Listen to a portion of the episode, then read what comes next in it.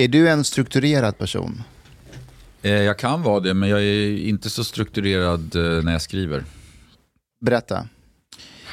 Nej, men alltså jag är ganska strukturerad i min tillvaro. Jag har en kalender, jag vet ungefär vad som jag ska göra på förmiddagen och vad jag ska göra på eftermiddagen. Jag skriver ner vad jag ska göra.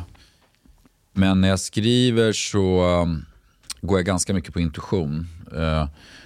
Många, det är nästan lättare att förklara motsatsen. Många spänningsförfattare skriver väldigt, gör väldigt långa planeringar, kapitelplaneringar och synopsisar. Så här, bestämmer vad boken ska handla om väldigt noggrant.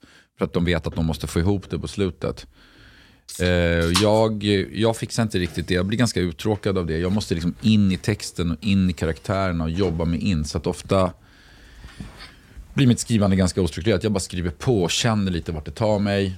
Sen kanske tar en paus några dagar, planerar lite, sen tillbaka in. Det, det, det, är inte så, det är inte ett så planerat sätt att skriva. Det är ganska, ni vet den här romantiserade bilden av att uh, författaren, det ska komma från hjärtat direkt ut i fingrarna liksom, på något sätt. Det är faktiskt lite så.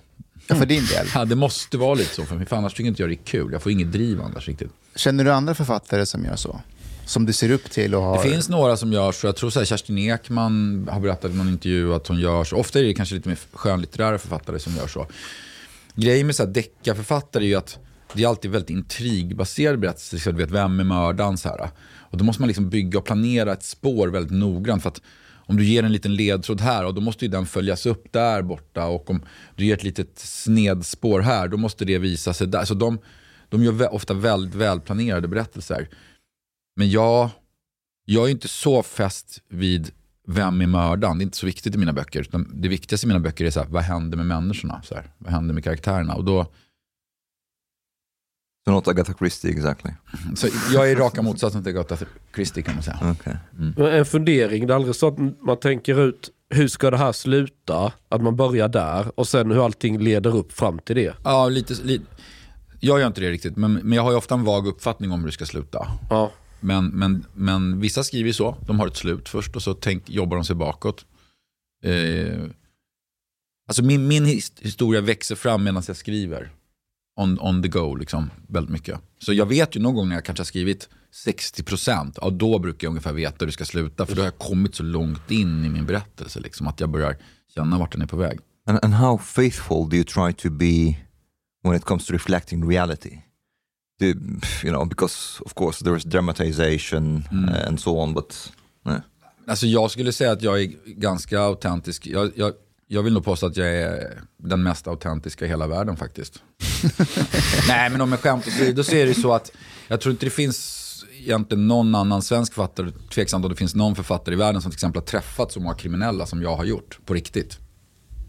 Och det betyder att eh, jag skriver och kan inte riktigt slita mig från den verklighet jag har upplevt. Jag, jag vill vara där och, och, och, ligga väldigt nära.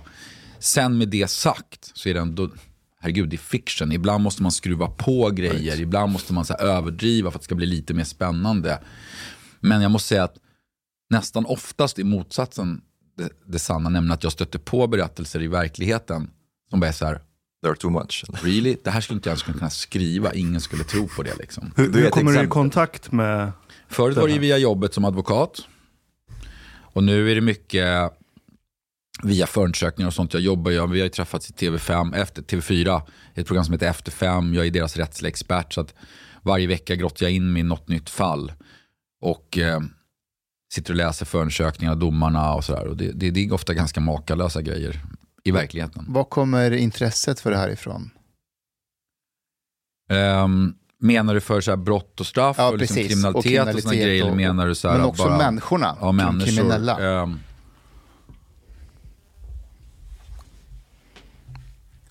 det vet jag inte riktigt. Alltså, man har ju alltid storyn om sig själv. Liksom. Man skapar en så berättelse. Det här är jag och jag är så här på grund av det här och det här. Det är ju naturligtvis bullshit. För att ingen människa kan riktigt veta varför man är som man är. Det är så många faktorer som har påverkat en människa. Yep. Men man vill gärna förenkla. Man vill gärna ha sin hisspitch varför man är som man är. Och min hisspitch är liksom att eh, jag växte upp med en mamma som var socialarbetare. Eh, en pappa som var journalist. Och jag tror runt matbordet när jag växte upp så speciellt mamma så här, pratade väldigt mycket om så här, människor i utanförskap, människor ute i marginalen som kanske inte levde som alla andra. Eh, mycket så här moraliska frågor och sånt. Liksom. Så att det, är min, det, är min, det är min berättelse om varför jag är som jag är. Sanningen är ju den sen att jag råkar halka in på det här, att jag, att jag är väldigt jag, jag är lite exhibitionist, jag gillar att stå inför folk och snacka. Och så här, och det, då passar ju jobbet som försvarsadvokat väldigt bra. För då står man inför rätten. Så att liksom, det finns nog många faktorer som har lett in mig på den här vägen. Och när jag väl satt i rättssalen och mötte alla de här berättelserna, alla de här personerna. Då minns jag ganska tydligt hur jag fick så här, wow. Shit, det här är också Sverige. Det här har aldrig någon skildrat i litteratur och egentligen inte i film heller då.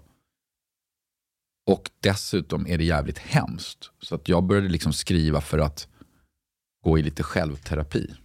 Var det då Snabba Cash kom? Det var då jag skrev min första bok. Ja. Hur mottogs den i Sverige? Eh, den, det, det, var ju, det, det dröjde ju ett tag. Först så gick jag till, min, eh, till, till olika förläggare, skickade den till fyra förlag. Och eh, det var lite kul på den tiden för att det var så här, på den tiden ville förlagen ha allting utskrivet. Mm. Du skulle skicka så 400 sidor i papper.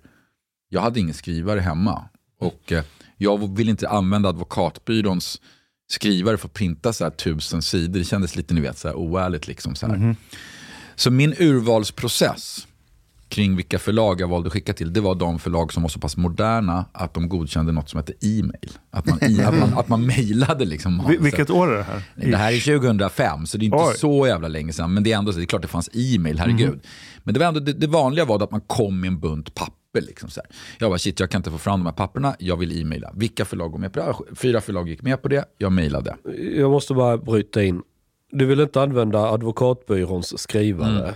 Det här har jag erfarenhet också av. Är du rädd att Skatteverket skulle komma på det via revision? Att, nej, nej, snarare att, att advokatbyrån skulle undra vad fan står du här och printar hela nätterna tusen sidor, vad är det du gör? Det är privat liksom. Eh, Skulle de verkligen ha problem? Vad är kostnaden? 150 spänn för nej, de där? jag vet inte. Men, men i praktiken så är det ju också när vi, när vi jobbar med förundersökningar, alltså advokaterna vill alltid ha att vi printar ut allting. Ja, vi kommer till bundna. Det blir dyrt. Fredagar så åker man runt och bara delar ut fuppar till alla. Det alltid, jag man hatar det där. Det var ju att man ville ha polisens uh, utskrifter för det blir för mycket print. Liksom. Man kan inte bedriva någon jävla printverksamhet. Liksom. Och jag kan inte bedriva någon utredning heller när jag håller på ska vara ambulerande och dela ut fuppar hit och dit. Jo, det måste du göra. Vi vill att ni ska komma förbi. Vi vill också se vilken polis det är som håller i det, tittar i ögonen och liksom har lite koll. Så här. Nej, men skämt åsido, Chang, så var jag ju då på en väldigt stor byrå som heter med Svartling som är Sveriges största byrå som omsätter över en miljard. Så det är klart att några, klart de hade väl några hundra kronor hade de jävla manus. Men jag är en så pass ärlig person va, att jag vill inte göra det. Och sen är det så här att eh, när jag hade kommit ut med Snabba Cash då blev jag uppkallad, då ville jag berätta det för dem. För det är Mannheimer Svartling, det är inte vilken byrå som helst. Nej. Alltså, det är Mannheimer fucking Svartling. Det är den finaste, bästa, most premium byrån i hela Sverige. Så jag går upp till ansvarig delägare där som heter Jan och säger så här, jag har fått ett manus antaget på ett förlag. Är det okej okay att jag ger ut en bok? De sa så här, det är okej okay på tre villkor, sa han. Ett, det får inte handla om byrån. Jag var okej, okay, det gör den inte. Två, den får inte vara kontroversiell. Jag bara, nej, det handlar om gangsters och så här, men den är inte i grund och botten, det är inget kontroversiellt politiskt. Så här. okej, okay, sa han. Och tre, sa han, alla pengar du tjänar ska gå till byrån. What? Va? Men det sista var ett skämt. Ah, okay, okay. men, men, det, men ändå intressant, det får inte vara något kontroversiellt. Va, va, det ska väl de skita i? Nej, men är du på Manning med Svartling, det beror på vem du vill vara. Men vill du vara på en sån prestigefylld byrå som har de absolut största bolagen i Sverige som kunder, de absolut mest förmögna människorna, den absolut mest högsta stratosfären av industri. Men blir det inte tråk, blir det så tråkiga människor som jag springer med kaffe? Jag slutade ju där eh, sen då, ganska i samband med egentligen. Ja, för det enda jag ser framför mig är sådana karriärsmänniskor som springer med kaffekoppen i korridoren och det enda de bryr sig om det är vad andra tycker och tänker om dem. Men... Jag menar, ja och nej, men ja, det är superkarriärmänniskor. Det är superstreber. Alltså det är Usch, det är, har ni sett, jag menar vad ska man prata om? Det finns ju tv-serier som handlar om sånt här. Liksom, Suits. Suits Billions. Eller, Billions. Eller den här nya, The Industry, när de jobbar nere på marken på så investmentbanker. Och så. De verkar väldigt lyckliga alla de. Ja, men, vet du vad? På ett sätt, man skrattar åt dem och de är många där är säkert inte lyckliga. Men samtidigt så här, om du är high achiever, då vill du väl nå högst? Men varför drar du inte igång en egen byrå då Ja, istället? men det gjorde jag ju sen. sen Ja, nej, men jag tänker rent allmänt att ja, har man jätteambitioner då vill man Nej, väl... men ska du ha stora börsbolag som klienter, du kan inte sitta som en ensam lirare med två anställda. Det, det funkar liksom inte. Det, här, är- det är serious business det här. Det är liksom inte lalla, lalla hit och lalla dit. Det här är, det är verkliga grejer vi pratar om. Alltså. Du sätter bolag på börsen och du vet, det, är miljard, alltså det är inte en miljard, det är tio miljarder i transaktionsvärde. Det, det är stora grejer liksom. Det är inget man rattar lite själv. Ja, har du hjälpt till att sätta bolag på börsen? och sånt? Självklart, självklart. Så det är dig jag ringer sen om jag vill börsnotera mig? Jag jobbar, jag har inte, jag jobbar, sen jobbar jag bara med kriminella vet du. Så Ja, men jag bytte säger ju det. Det är ju det jag ringer till.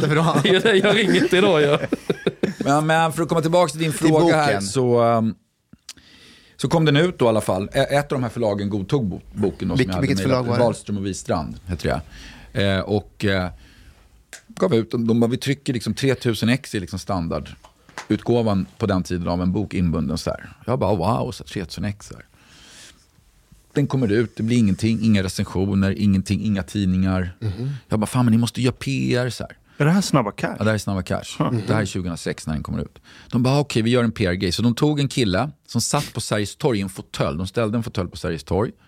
Så hade de en snubbe med högtalare som satt och läste boken. Det var rätt kul. Så mitt på Sergels torg sitter en snubbe och ingen fattar vad han håller på med. Och så står det någon skylt, så här, ny bok, Snabba Cash. Liksom, så här. Genialiskt. Det var det, men det gav inte så mycket heller. Sen börjar det hända grejer. Två grejer händer. Så säga. Det ena är att Stig Larsson, alltså inte den döde Stig Larsson. Nähä. Författaren Stig Larsson, den andra författaren Stig Larsson. Vänta, Alltså, Vem är det? den döda eller vilka nej, dog? inte den döda. Nej, den, Men han var Ja. väl också Ja, författare? exakt. Förlåt. Ja. Ja, vad gör den levande Stig En levande Larsson? Stig Larsson som, som ju eh, också är författare och som är lite mer skönlitterär författare. Jag kommer inte på någon bok han har skrivit bara för det. Men, ni vet, Det han, finns är, en levande person han som är heter Stig. gammal nu i alla fall. Han heter Okej. Stig med I. Han som dog hette ju Stig med IE, Stieg Larsson. Så det är så man skiljer dem åt. Okej. Han skriver en grej på Expressen Kultur, på deras kulturkrönika eller kultursida där. Där han bara mega hyllar den här nya boken Snabba Cash och bara den är extremt autentisk, den säger något om Sverige, bla bla bla bla bla. Och det är en grej som händer. Och lite andra sådana saker. Recensioner börjar komma in och då börjar det ticka iväg. Och det, det var då det började liksom. Jag kommer ihåg när jag, när jag läste den att ehm, det var verkligen så här, är det här, är det här Sverige? Mm. Eh, fast ändå att man, ja ja, det här är Sverige. För att man, man kände igen en del. Eh, och så hade du liksom en svensk spin på det. Alltså det kändes inte, du vet, det var så lokalt så att man, man kunde dras med. Och sen blev det ju en film. Mm. Var du med i det projektet? Alltså, Mm. fick du bestämma att Joel Kinnaman skulle vara med? Eh, ja, eller bestämma och bestämma, men de visar ju upp olika personer som har castat för rollen och så får jag vara med och godkänna. men jag var inte, jag var inte producent, jag var inte involverad i liksom castingen så, men ja, jag, jag fick vara med och var- jag var del i den processen. Om vi stannar vid Snabba Cash bara. Snabba Cash 2006 och Snabba Cash 2020-2021 som går på Netflix. Mm. Vad är skillnaden och likheterna? Mm.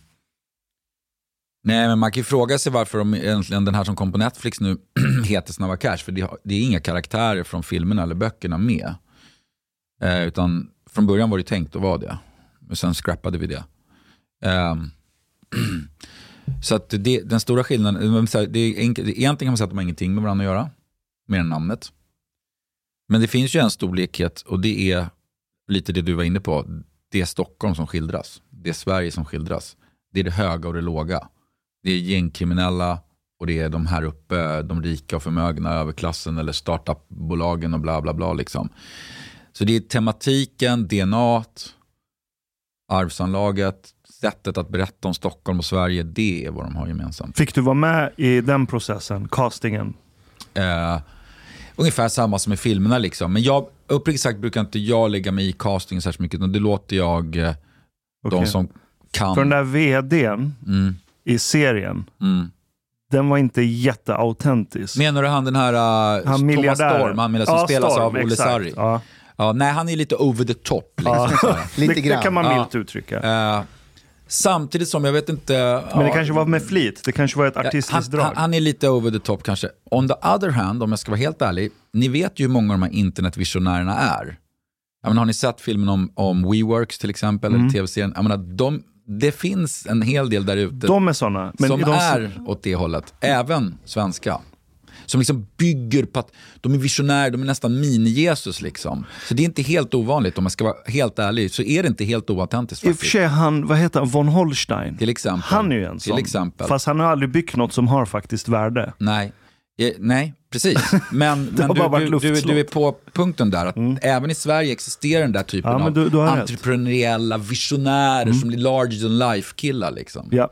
So how do you feel things have changed in the criminal life in Sweden, like during the past 15, 20 years? Men Jag tror, jag tror nästan, alla, nästan alla i Sverige nu vet, för det skrivs ju så otroligt mycket om det i tidningarna och det har ju varit, i, i valet här var ju det den stora frågan, en av de tre stora frågorna med liksom kriminaliteten och lag och rätt. Så att ja, det har blivit brutalare. Eh, när jag skrev Snabba Cash kom jag ihåg att jag månade om att inte ha så mycket skjutvapen med i boken till exempel. Nu, nu vet ju alla att det skulle vara otrovärdigt att inte ha jättemycket skjutvapen med. På den tiden sköt man inte för att döda. Det är väldigt, väldigt ovanligt med mord relaterade till organiserad brottslighet. Det fanns. Jag menar, Joxo sköts. Eh, och det fanns en del mord så, men det var jätteovanligt. Och I så fall var det en lång build-up i åratal innan det liksom inträffar. Det var äldre personer, det var mer organiserat. Det var lite andra etniciteter, folk som eh, kanske kom till Sverige snarare på 70-80-talet mer som var involverade. Eh, det var inte lika många. Eh, det, Det var, fanns en tydlig struktur. det Man- fanns lite tydligare struktur. Ja.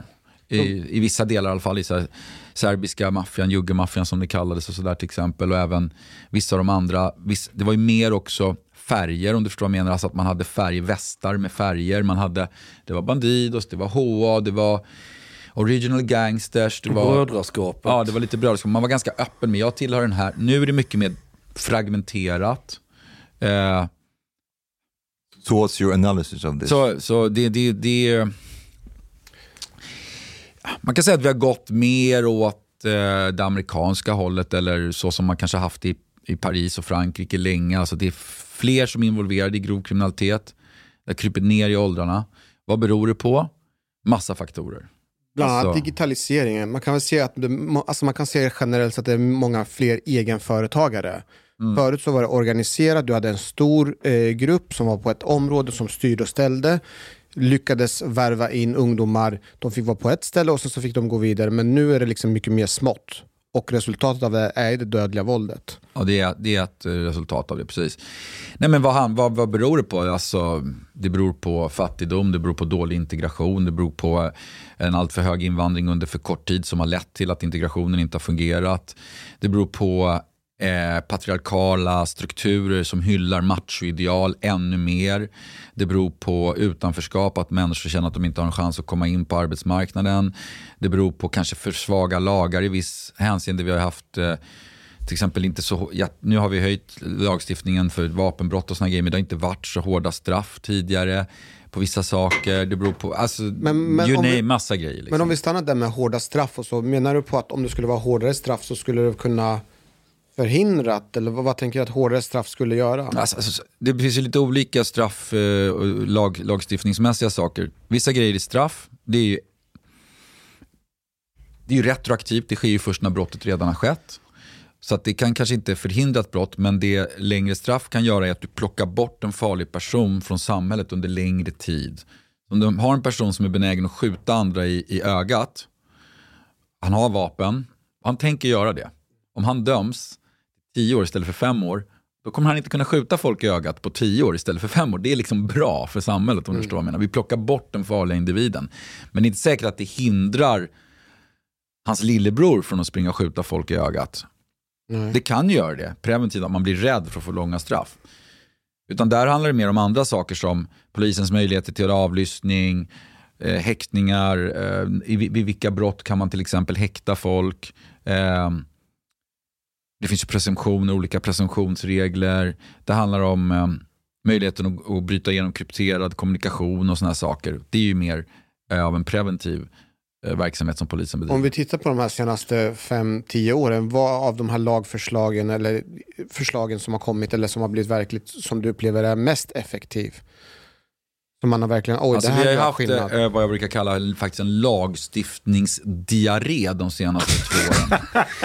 Vi har fått eh, extremt mycket nya eh, kriminallagar alltså, eh, krim, eh, på det krim, kriminalpolitiska området, straffrättsliga lagar. Allt från högre straff till borttagande av rab- ungdomsrabatter och regler för husrannsakningar och sånt. Eh, jag skulle säga att eh, det, mest, det här pratade du och jag om, kommer ihåg. Jag tror att det, det är en grej som redan finns möjligheter till i svensk lagstiftning, som men, men som skulle behöva användas mer, det är att myndigheter kan kommunicera med varann. Ofta vet kanske socialtjänsten något som polisen inte vet och polisen vet något som socialtjänsten inte vet. Och eh, myndighetsgemensamma insatser brukar vara rätt effektiva och om vi delar med oss av information så kan både polis och socialtjänst och skola arbeta mycket, mycket effektivare än om de är blinda och inte känner till massa saker. Och här tror jag att det har varit så att det egentligen finns en lagstiftning som är bra, men att många av tjänstemännen, framförallt kanske inom socialtjänsten men även polisen, inte vet vad de har rätt att göra och dela med sig. De är lite rädda helt enkelt för att göra fel. Och eh, det tyvärr leder ju till att människor som kanske borde omhändertas till exempel inte gör det. Mm. Jag läste någon artikel nyligen att det var någon polis som eh, anmälde sig själv för att, eh, jag tror att det var någon eh, ungdomsutredning. Eh, och eh, när de hade utredningen så läckte han ändå information från förundersökningen till socialtjänsten för att han visste att socialtjänst, vad socialtjänsten skulle vidta för åtgärder. Och då läckte han den här informationen för att de skulle vidta åtgärder snarare än vara lojal mot utredningen. För utredningen resulterar ändå inte i någonting eh, matnyttigt men socialtjänsten kan gå in och ingripa och ja, vi får se ifall det kan bli mer så. Men det är en viktig grej, liksom att man samarbetar. Om det krävs ju krafttag för att komma till rätta med den här problematiken. Jag har inte hört någon i Sverige säga att nej, men jag tycker vi ska fortsätta med att man inte ska prata med soci- mellan socialtjänsten och polisen. Det Nej. verkar som att alla är överens om att den här sekretessgrejen ställer till det. Mm. Varför tar det så lång tid att... Nej, jag tror som jag sa egentligen att lagstiftningen redan finns där. Utan jag tror det handlar om att utbilda och vara ganska tydlig med vilka riktlinjer som gäller för de som jobbar. Och där, där, verkar, där, där vet jag inte varför man inte har varit det faktiskt. Vi har ju, alltså, eh, om man ska de- just nu idag, om man ska dela information som är sekretessbelagda inom socialtjänsten så måste man ha antingen föräldrarna, vårdnadshavare eller barnets medgivande. Om barnet är över, jag kommer inte ihåg ifall det är 12 eller 15 år, det kanske du har bättre koll. Nej, inte Eh, men det i sig gör ju det väldigt ineffektivt, för om föräldrarna inte vill medverka, om föräldrarna inte vill släppa på sekretessen, då, då kommer inte socialtjänsten kunna släppa på sekretessen. Då kommer inte de kunna dela information med oss. Och då, då är vi ju, redan där är vi ju, jag förstår inte riktigt på sättet. Mm. Men sen är det så, jag kan inte lagstiftningen exakt, men det är också så att och vi, vi vill ju ha ett samhälle som är eh, där myndigheter kan samarbeta, men vi är också, det tycker jag är bra, Sverige är också väldigt måna om den personliga integriteten. Vi vill ju liksom inte heller ha ett USA där så Apple delar med sig till eh, CIA och FBI av massa privat information. Vi vill ju ha ett samhälle där vi ändå kan lita på att myndigheter säger något till en myndighet eller kommer något fram hos en myndighet så ska inte, det, ska inte alla känna till det helt plötsligt. Så att det gäller ju att hitta den balansen liksom där vi vågar lita på myndigheterna att de inte läcker för mycket så att säga. Och i Sverige är ju fortfarande förtroendet för myndigheter högt. Om man jämför med USA till exempel. Och det ska vi vara helt glada för. Faktiskt. Fast det skulle vi- roliga är ju att Apple vägrar ge ut information till Ja, de CIA. kämpar ju emot då, och kanske med rätta i viss mån, för de vill ju värna om sina, liksom, Ja, Hela deras produkt bygger på att du att den ska vara sig... säkrare än eh, Android-lurarna och så vidare. Men så vidare. svenska myndigheter läcker ju ofrivilligt. Ja, de gör ju det ibland, men då är, För men, att det är så jävla dåliga system. Ja, kanske, men då är det ju mer enskilda personer som går över gränserna, liksom, än att det är så här, man tillåter det offentligt. Att, Mm.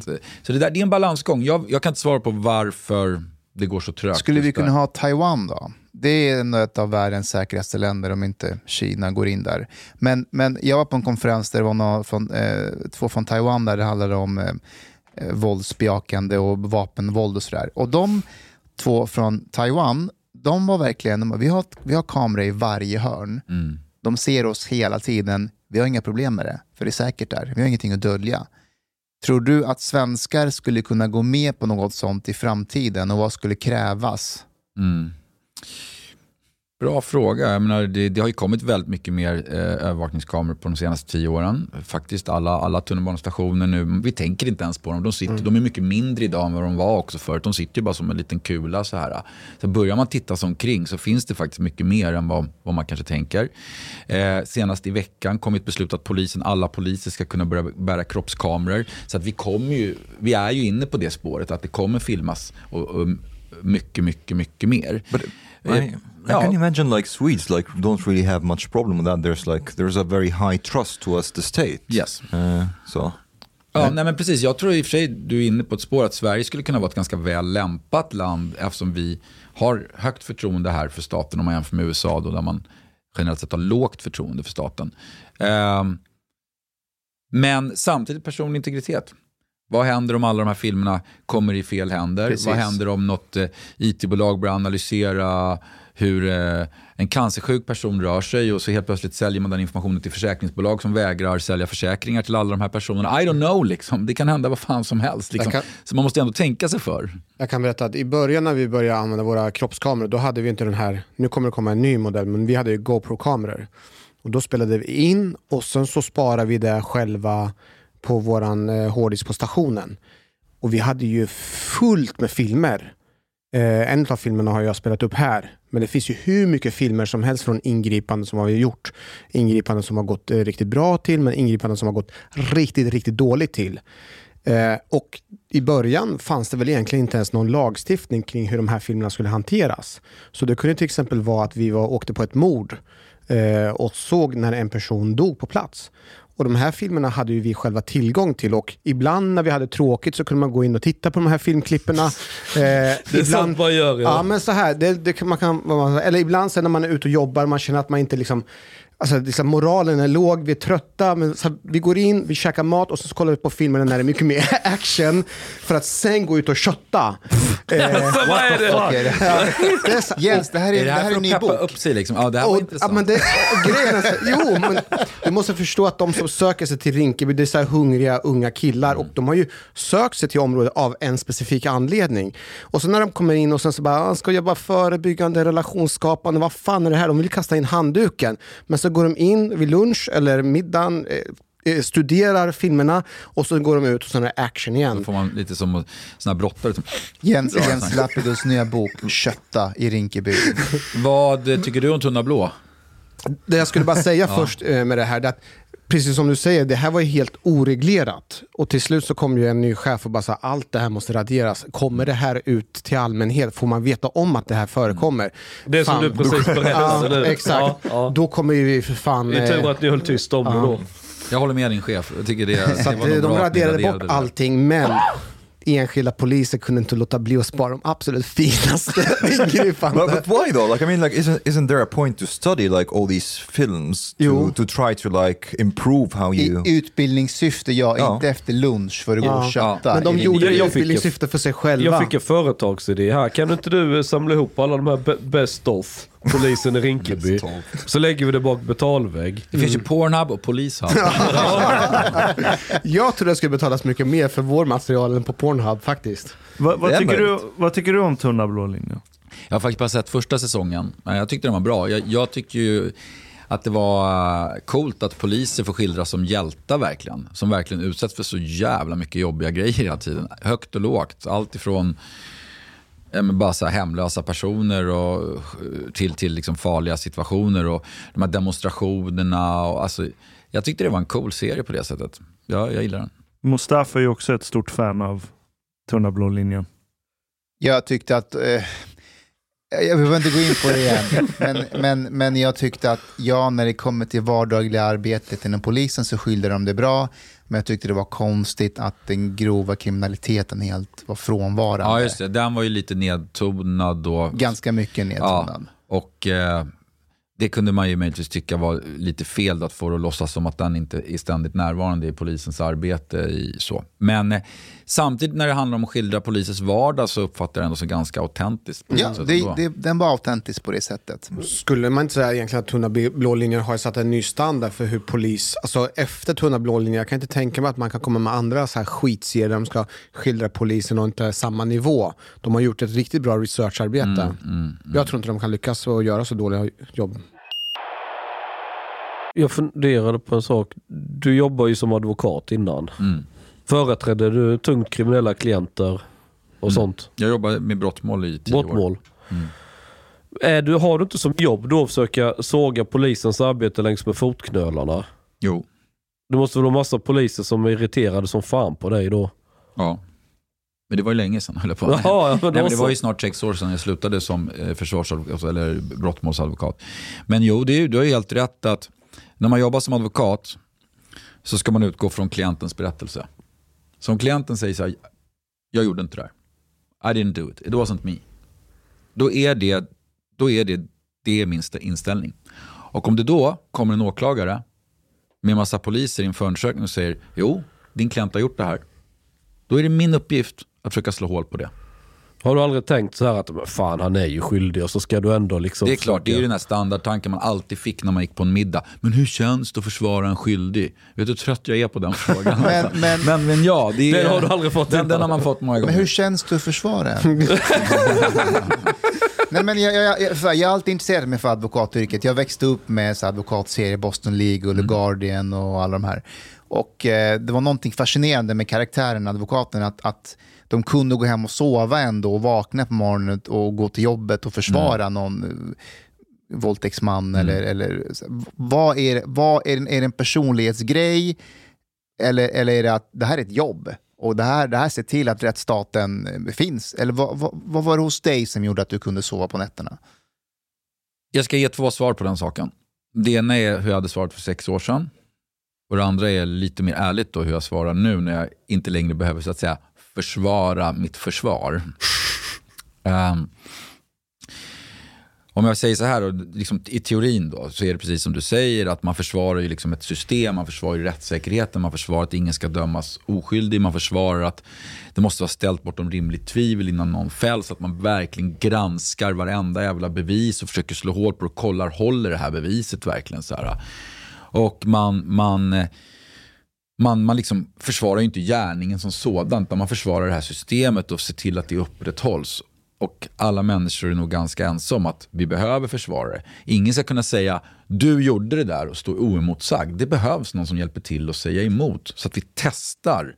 Eh, och så ska domaren vara den objektiva bedömaren liksom av det. Så, jag- så att jag tycker att man gör något fint som upprätthåller ett bra system som liberala demokratier eh, har. Men Ska man vara helt ärlig då, då så var det helt jobbigt ibland. Eh, och ibland var det svårt att sova. Speciellt om det var mål som grep tag i en som kanske barnmisshandel eller tortyr, grova liksom misshandelsgrejer som var jävligt vidriga.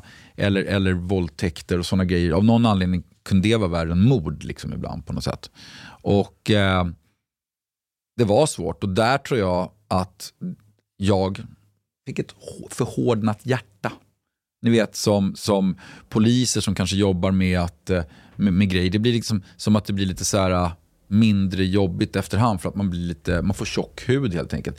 Att, att någon har fått en smäll på käften, det är till slut inget, inget man tycker, det skakar man lite på axlarna åt och tycker bara de allra värsta grejerna är, är jobbiga. Liksom. Man vänjer sig. Eller som, Eh, så att, ja, jag fick ett lite hårt hjärta. Det är det ena. Det andra är att jag tror man måste vara en vinnarskalle. Man måste liksom lite grann också vilja vinna bara för sakens skull.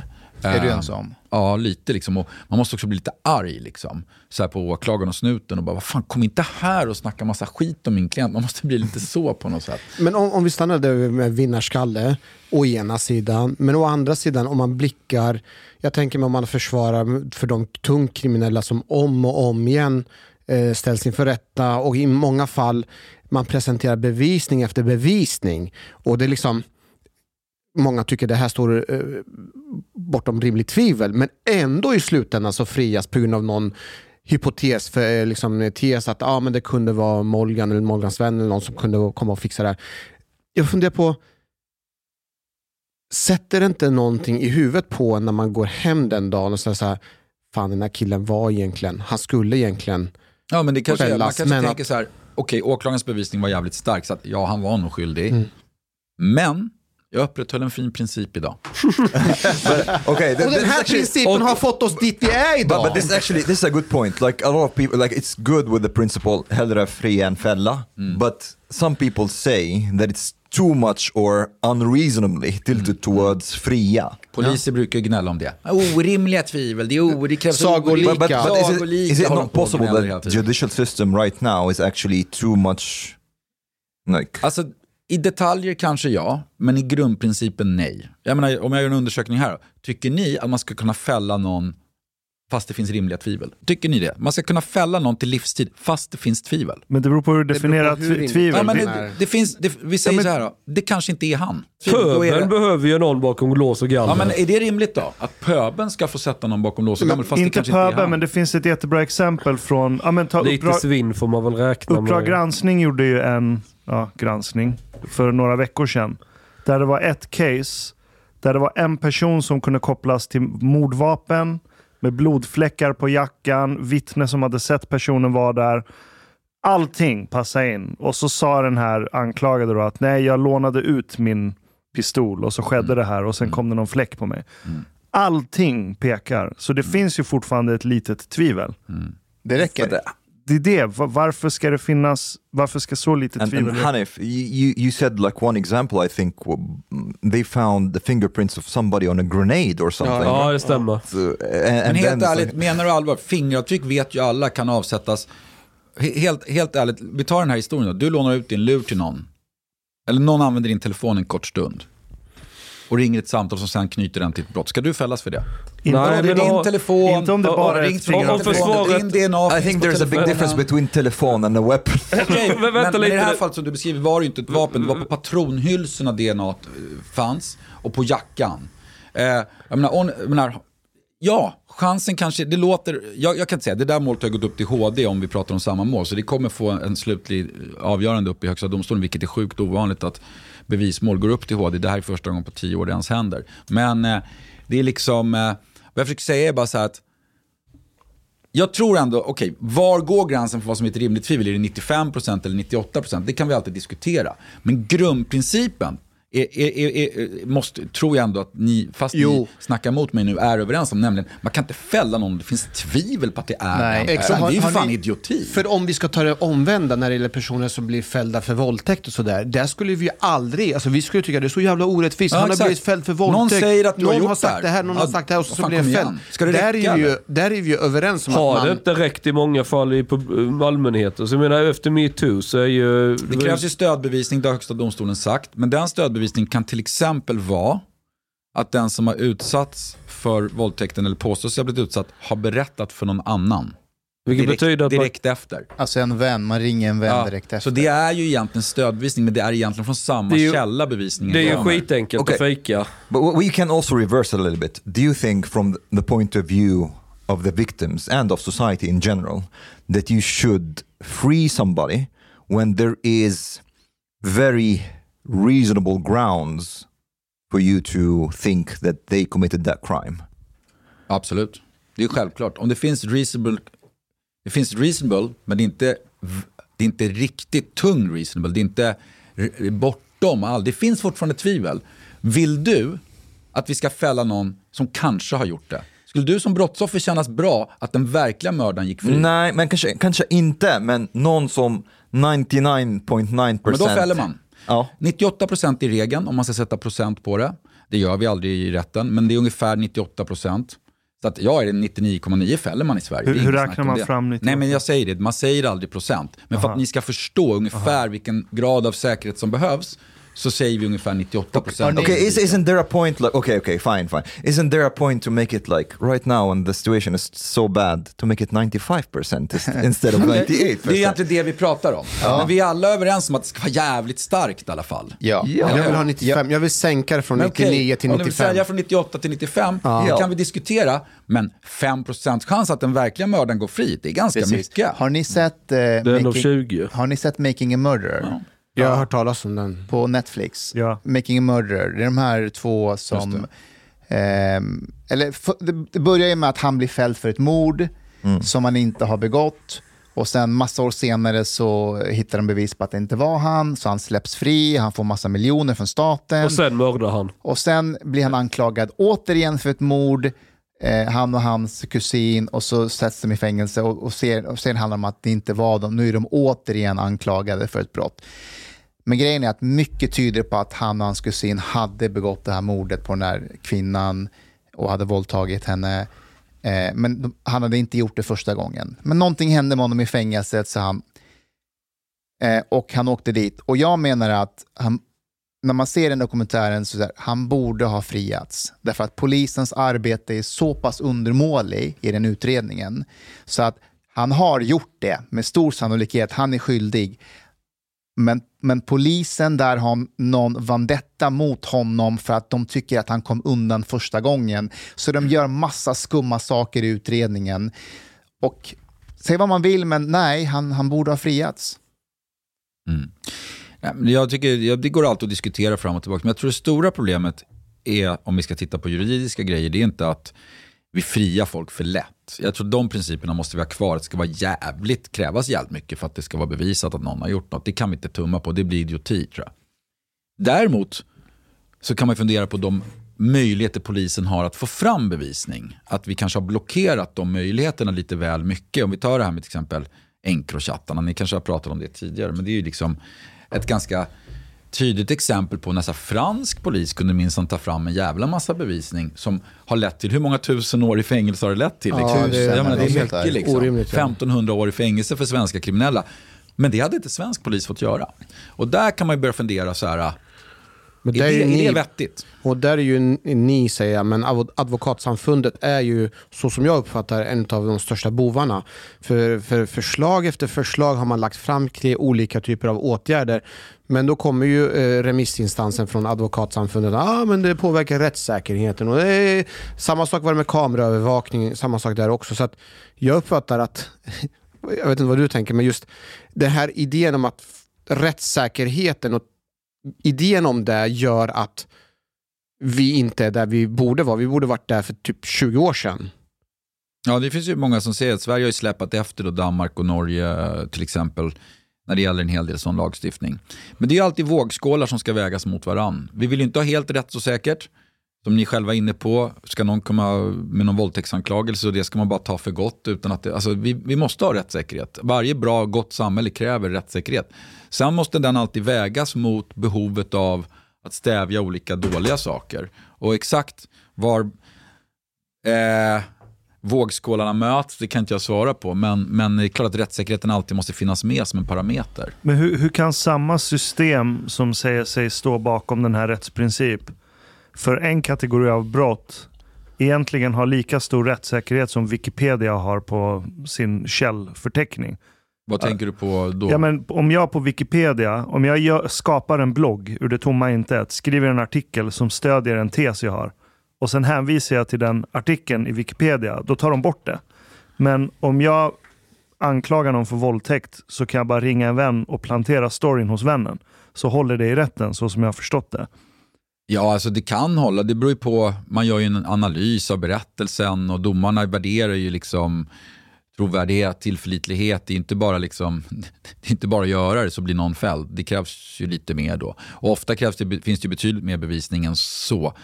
Den där typen av fall vet jag inte om någon har fällts på exakt så enkelt. Ofta finns det ju mer. Men, men eh, eh, man gör en värdering i varje enskilt fall. Det, vi kan inte liksom, det är också ganska svårt, skulle jag vilja säga, att sitta på läktaren och inte ha varit med i rättssalen när man verkligen hör bevisningen läggas fram och, och, och, och vara lite vid sidan om expert liksom, och tro att man vet trovärdigheten och tillförlitligheten där inne. Men ja, det, det, så är det. Får jag ställa två helt andra frågor?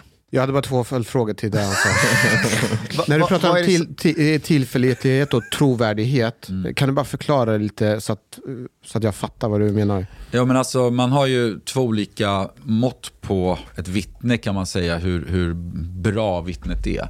Och det ena är så att vittnet eh, har hög tillförlitlighet.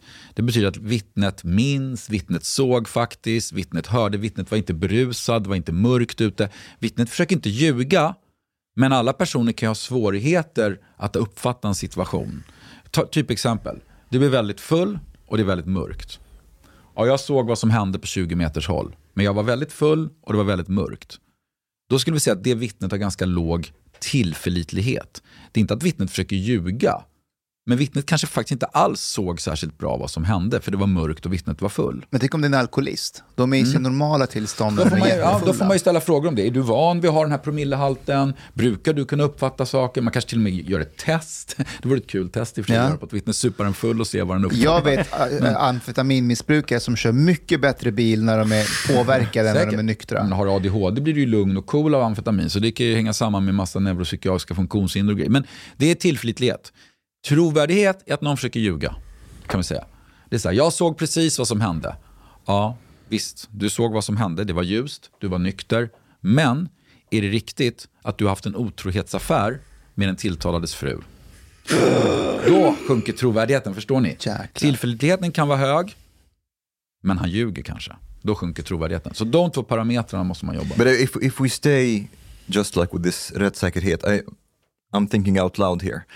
Can there sometimes be a contradiction between rättssäkerhet and justice? Självklart. Uh, so, like if you, if talking about making a murder, or if you know that someone is a rapist, generally speaking, um, maybe if you know that, if you know that he's a rapist and he couldn't like prove it uh, and like have him end up in prison in, in a few cases, and you were able to like kind of maybe okay this time i can get him even if i'm not like entirely sure that he did it this time but i'm entirely sure that the other cases he did it. And the same thing with gang criminals for example.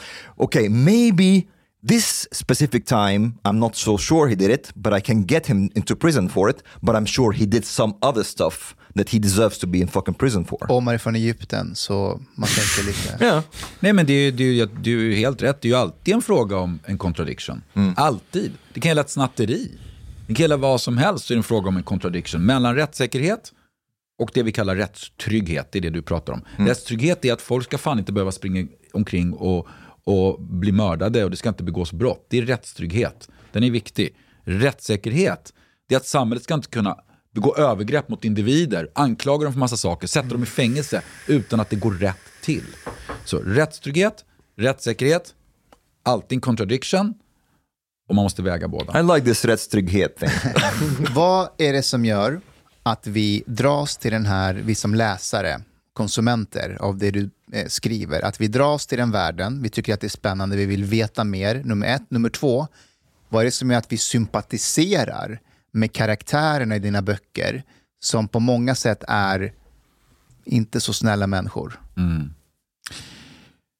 Alltså jag tror det är ända sedan civilisationens begynnelse har funnits liksom en lockelse eh, att läsa och följa med människor som skiter i civilisationens regler. Vi boxar ju in oss själva.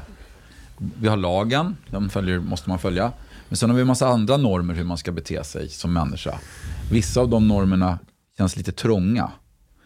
Menar finns du det- att det finns en åsiktskorridor eller? Ja, men inte bara. Det kan röra sig om allt från etikett när du äter mat. Din mamma och pappa har lärt dig att tugga med munnen stängd. Det är också en norm liksom, som du kanske känner dig instängd av. fan ska jag göra det för? Jag vill göra som jag vill. Så att, ja, allt ifrån åsiktskorridor som kanske rör lite mer politiska åsikter om man säger så, till eh, alla normer vi, vi, vi, tut, vi, vi, vi fångas av, kan vi säga. Vissa känner sig instängda i det. Vissa skiter i det. One, Känner du dig instängd? Ja, vissa absolut. Vissa Vilka då? Eh, nej, men eh, jag, jag kan ju också vara lite så här tourettig ibland och vilja säga fula saker liksom, som jag vet att man då inte får säga enligt etiketten eller åsiktskorridoren. Du ger det mig ett osvenskt intryck när vi sitter Ja. och pratar. Ja, gör det så. Ja. Gestikulerar. You want to be more macho? eh, Ja, det vill jag också vara. Jag eller försöker ju vara mer macho. Så Behöver du test då? Jag kan fixa. Ja, nej, precis. Jag hade en polare som han ville få doktorn att skriva ut med test och då är det så lakrits tar ju ner testosteronnivån. Ja, de säger det. Det är han- där jag han- käkar. Han tänkte nu ska jag käka, nu ska jag Chang käka har haft mycket lakrits. klagomål på det. Så att Ja, nu kanske jag hänger ut honom. Så han, han går och köper så lakritspiller, ni vet, ren lakrits. Han ja, börjar tuta i sig det där. Det är bara det att lakrits binder vatten i kroppen också. Så han går upp så här sju kilo, får inte ens in fötterna i skorna längre för de blir så jävla stora av all vätska som kroppen Det där är rätt vanligt, Ja, att det- de som vill ha testo, att de käkar lakrits, Ja. drar ner gardinerna, kollar på Disney-filmer en hel vecka. Sen går de till läkaren och säger så här, alltså jag har låga testonivåer. Funkar Annars så. är det, det, det, det tricket som Ja. faktiskt funkar, But why don't they try to get their testo up För, naturally? att- för att de är lata. Ja. ja men det som funkar är att ta en kur, på något sätt komma över någonting, i åtta veckor eller något. Gillar att du säger ta en kur Och sen, jo men du får tänka på att jag har haft sådana här klienter hela mitt liv. Som har. Ja, de har fortsätt. finnar av hela ryggen av Ja. olika grejer de trycker i sig. Det brukar se för jävligt ut. Ehm, och sen, när du, när, du- när du är klar, då dippar ditt naturliga test utav bara helvete. Och då går man till doktorn. Ah, så det funkar inte med att man testar det en gång? Nej, alltså det beror ju på, men ofta kommer du, du kommer ju ha normala nivåer. Ja. Nästan alla har ju det. De tror att de inte har det, de vill inte ha det. Having kids decreases testosterone by about 30%. So have kids. Okej, det kanske då. Lakrits, kids och köra en kur. Det där make inte sens. Att ditt testo droppar för att du har haft barn. Jag tror det är någonting kulturellt. No. Ja, säkert. Aha. Culture. Det får man Ja. mäta i olika kulturer då. Ja, exakt. För att när du har kids i Sverige som man, det är väldigt annorlunda än när du har kids i andra länder. Jag ska inte nämna exempel. Du svarar på min första fråga, men andra frågan. Varför sympatiserar man med karaktärerna som ändå beter sig sviniga? Ja, men alltså, det, det handlar om berättarteknik. Och det handlar om att jag tror på, och jag tycker det har vi också sett i tv-serier de senaste 20 åren, sen de här riktigt bra tv-serierna började komma, med Sopranos och The Wire och här, de här gamla godingarna och fram, framåt, så handlar det om, tror jag, att skildra människor, hela människor, i, i tre, dim, tre dimensioner. Inte bara this is the bad guy. Och så en platt skildring av en eh, riktigt jävlig typ och, som tycker dåliga saker, gör dåliga saker och dessutom är ful. Ni vet, så här. Disney. Det, det är, liksom, det är det, det gamla sättet. Ett mycket mer intressant sätt är att på riktigt sätt försöka förstå och skildra även den som begår grova brott som en hel människa. Och jag säger inte att när man läser mina böcker att man ska sitta och tänka sig att de gör rätt. Men man kanske tänker, fan, jag fattar. Eller så här, jag kanske skulle gjort likadant. Eller But något he- sånt där. Something interesting. Have you seen Breaking Bad? Såklart. Huh? And something strange has happened to me when I, I watched it like the first time. Jag sa I det. really liked Walter White. I really liked him at the time. Now I look, I, I watch the series again. I can't sympathize with him at all. Du har förlorat testo. Nej, inte, I think nej, it's nej. just Andra something. Nej, men jag håller med. Jag, jag såg den för jättelänge sedan. Sen såg min 14-åriga son om den nu i somras. Vi bilade i USA. Han satt, hade laddat ner offline då och satt så hela tiden i bilen. För vi åkte långa sträckor eh, längs hela östkusten. Och jag kände samma sak som du säger när jag tittade lite. Och jag tror för att man vet lite mer vart han, vart, vad, vem han kommer bli. Men när man är där och ser det för första gången, då är man verkligen i hans situation. För han är jävligt pressad från alla håll, han tror att han har fått cancer. Då är man så här, men, men sen vet man ju, han fick ju inte cancer. Han dog ju inte av det. Alltså det, att det kan ha att göra att du vet hur historien slutar. Och han får gång på gång chans att sluta med Ja, det han gör. ja. För han har fått redan ekonomin för sin cancer, råkar försörja sin familj, men han fortsätter. Han är ju narcissist Yes. andra Ja. gången man Yes. tittar. För då vet man ju. Ja, exactly. Ja. Det är Yes. narcissismen som kommer fram. it's like you see how abusive he can be, how like uh, uh, petty he Men can första gången så leder ju manusförfattarna oss fram i mörkret och då, är det, då vet vi inte vad, what's coming next och därför blir det en annan karaktär. Eh, jag älskar ju Sopranos och Tony Soprano-karaktären, när man ser den, man älskar ju honom, man sympatiserar med honom, men han är ju en riktig sociopat. Han är manipulativ, han är våldsam, han, han dödar människor och så vidare. Men jag tänkte alltid så här, varför sympatiserar jag med honom? Varför hejar jag på honom halvt? För det ska gå bra på honom. Och en sak som jag upptäckte med Sopranos, och som jag också kan applicera på andra serier liknande karaktärer, det är att de är svin, de dödar, de manipulerar, men Tony Soprano slår aldrig sin fru. Han slår aldrig sina barn. Det gör de andra karaktärerna i serien. Walter White slår aldrig sin fru, slår inte sina barn. Eh, Har, har det någonting med saken att göra? Att, att du kan vara svin, du kan, du kan skita i alla regler, men det finns vissa saker som du inte bryter mot. 100% tror jag. Och jag har också tänkt på det där i mina böcker. Jag har folk som dödar, importerar jättemycket knark, eh, liksom eh, folk, misshandla folk, eh, all skit du kan tänka dig. Men aldrig har jag haft en huvudkaraktär som våldtar till exempel. Aldrig haft en huvudkaraktär som slår ett barn. Så det är som att lagstiftaren har sagt att vissa brott är värda så här många år i fängelse. Men moraliskt och i vår gut så tycker vi egentligen att det är andra brott som kanske är ännu värre, som vi aldrig kan förlåta, som vi aldrig kan förlika oss med att någon gör. Till exempel våldta. Det är någonting där som, vi, vi skulle aldrig kunna ha en hjälte i en tv-serie som är så här våldtäktsman. Eller Vi kan ha. Dexter, vi kan ha Dexter som går runt och dödar hur många som helst. And we like the guy, men vi skulle aldrig kunna ha en pedofil. Nej. Har det också med tidsandan att göra? Därför att om man kollar på gamla filmer, Gudfadern, ehm, eh, Scarface, ehm, Bond, de slår ju kvinnor. De örfilar ju kvinnor. Det är inte riktigt som att slå. Så vad är det som gör att vi fortfarande gillar där. Bond och de andra från den, det är mer acceptabelt? Men han, han örfilar med lite klass. Eh. Nej, men jag, jag är nog inne lite här på att, att örfila, där börjar vi... Det, det kan vi kanske acceptera att någon gör om någon blir väldigt upprörd. Liksom, så här utan att det är så himla hemskt. Men att, för det, det, jag tror, det jag tror de här brotten, pedofili, våldtäkt, misshandel av kvinna, det jag tror det handlar om är, det som gör att det gör ont i hjärtat och magen, det är maktmissbruk. När du slår ett barn, eller förgriper dig på ett barn sexuellt, det du egentligen gör, det handlar inte om sex. Det handlar om att du är makt, du är ett rovdjur som utnyttjar att du är starkare och har makten över det här barnet. Och jag tror det är det som gör att vi mår så jävla illa av det. Och om Bond, jag, jag minns inte vilken film han gör det om män eller någon, Eh, bara blir så, jävla, blir så upprörd att han gör så här lite snabbt. Det är inte nödvändigtvis att utnyttja din övermakt på det sättet. Men om man hade brottat ner kvinnan, utnyttjat sin makt som man, sin överstyrka och örfilat. Det finns ju this- Directors Cut. Okej, då i så fall är det för jävligt. Då ska jag sluta kolla. Bond är ju, menar, han finns ju. But actually, this is a good Vad ska point. hända med Finns Bond? det på riktigt i Directors? Nej, det- no, but actually, it's a good point. Like maybe uh, you know, in, in Godfather, Michael Corleone, he, he the only Exact. time that he be like slapped his wife when he found when she told him that she aborted his boy um, on purpose. Och det är mänskligt. Alltså det- att, att, att mannen Vilket? är Att mänsklig. abortera eller? Nej, nej, men men alltså att det- man, man reak, reaktionen, att man slår. det. Att slå någon i det läget, det är fel. Men det är inte ett uttryck för maktmissbruk. Det är inte ett uttryck för att du utnyttjar din övermakt över Right. en annan människa skulle jag vilja påstå. Intressant. I ett av eh, avsnitten i Sopranos så kommer det fram att en av kaptenerna är homosexuell. Och Tony är den enda som är för och vill att man ska låta honom vara i fred. Hade han varit emot det, jag lovar att vi som tittare hade fått eh, antipati för honom. En fundering. Eh, Saul Goodman. Kan, eh, är det en bra förebild om man vill bli advokat? jag känner att han är en, att Jag ser upp till honom eh, faktiskt. Han är extremt skön karaktär. Och det är, är så Okej. Du har lyssnat så här långt. På sista måltid.